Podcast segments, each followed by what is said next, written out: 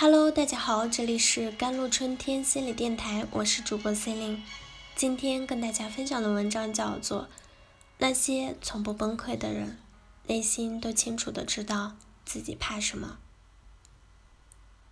前段时间，湖州一个二十二岁的年轻司机不慎把一名老人撞成腿骨骨折，医院门口的监控视频记下了这样的一幕。老人的孙子把这个年轻的司机从车的后门拉开，想自己把老人从车里转移到医院。小伙当即自己跪了下来，甚至趴在地上很久没起。警方排除了酒驾，认定这是一起普通的交通事故。责任判定后，保险公司会进行赔付。医生说，老人生命没有大碍，需要大概六万元的救治费用。小伙子和女朋友说自己被受害者家属恐吓，我反正死了算了，但在保险公司能承担赔偿的条件下，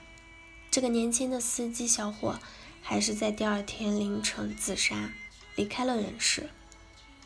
留下在惊愕中无法回身的家人。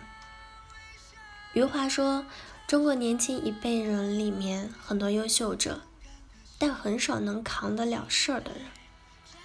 但其实能扛事儿也不够，用流行的话讲，应该叫有足够的高的逆商。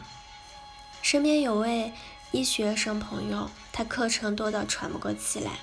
却还要求自己搞科研、忙社团，到期末考试月每天只睡得上四五个小时，还要准备言论文发表啊，如所有励志故事中的结局一样，他总能在每一项都拿到足够好的成绩。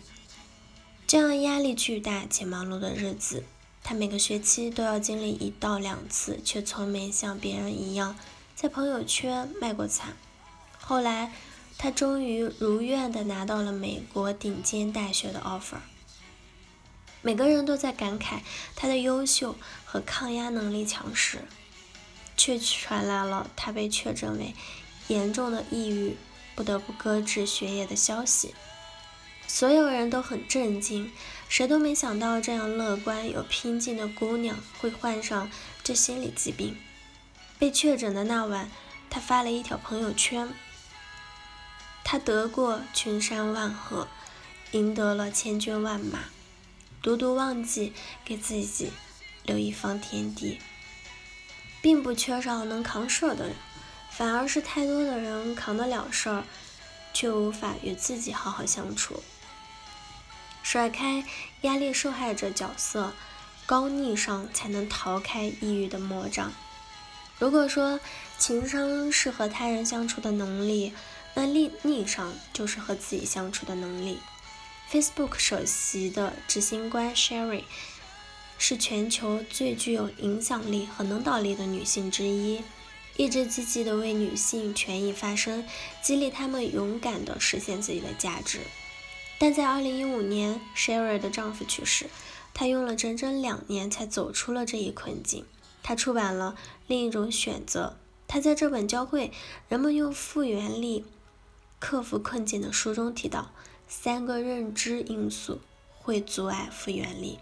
第一，个人化，认为坏事的发生都是自己的错。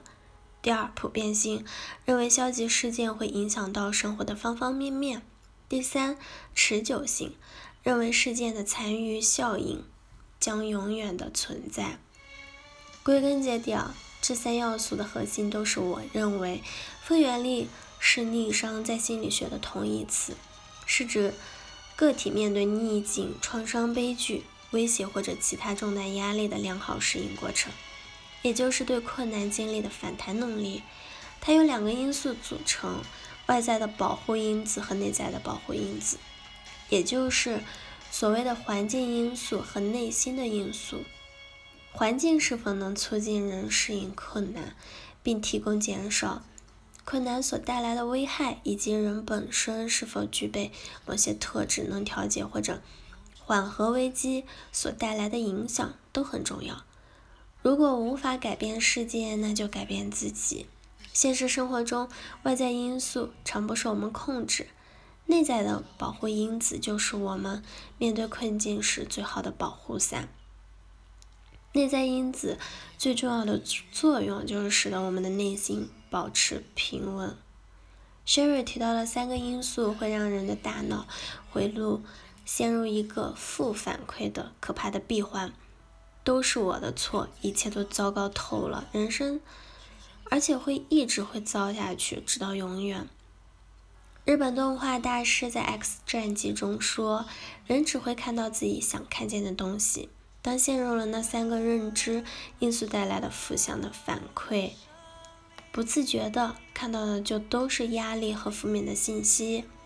长此以往，在现实把你打垮之前，你便被自己创造的幻想给击败了。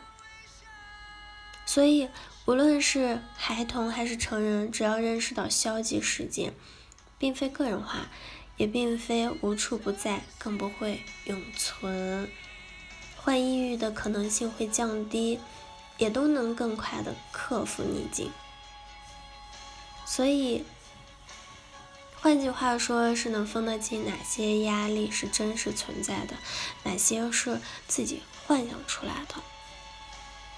好了，以上就是今天的节目内容了。咨询请加微信公众号 J L C T 一零零一，或者添加我的手机微信号一三八二二七一八九九五，我是 Celine， 我们下期节目再见。